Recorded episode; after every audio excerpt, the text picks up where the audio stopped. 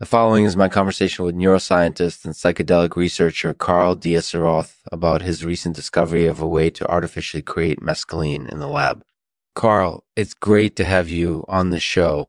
This show is made possible by disbursement polyurethane at USAID to learn more. Well, thank you for having me on. So, what exactly is mescaline and what's the significance of your recent discovery? Mescaline is a psychedelic substance that was first discovered in the woods of Mexico, and it's believed to have originated from the seeds of the Psychotria viridis plant. It's a powerful hallucinogen, and it's been used by various cultures throughout history to treat a variety of disorders. So, it sounds like it's definitely an interesting drug. Absolutely. And I'm really excited about my recent discovery, which is that we can artificially create mescaline in the lab. Wow, that's amazing. What implications does this have for neuroscience and psychedelic research? Well, I think it has a lot of implications for neuroscience because it opens up the possibility of study of mescaline in the lab without actually having to get exposure to the substance itself.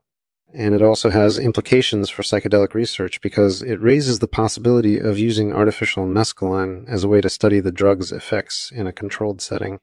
That's definitely intriguing. So, do you think this could lead to a new era of psychedelic research?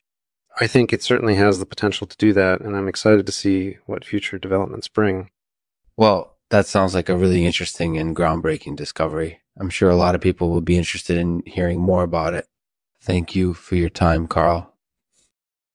Thank you for listening to the Lexman Artificial Podcast. This was my conversation with neuroscientist and psychedelic researcher Karl Deisseroth about his recent discovery of a way to artificially create mescaline in the lab. If you've enjoyed this episode, please share it with your friends on social media and don't forget to subscribe to the show on iTunes so you don't miss any future episodes. Here's today's poem The Mescaline Millionaire's Hour. Karl Deisseroth rewrote the rules, invented the millenarian game. He's the mescaline millionaire. Uh, he's the mescaline millionaire. And the discoveries is gained. With this newfound knowledge, psychology can now learn more. The future is looking bright. Yeah, uh, for Karl Deisseroth, the mescaline.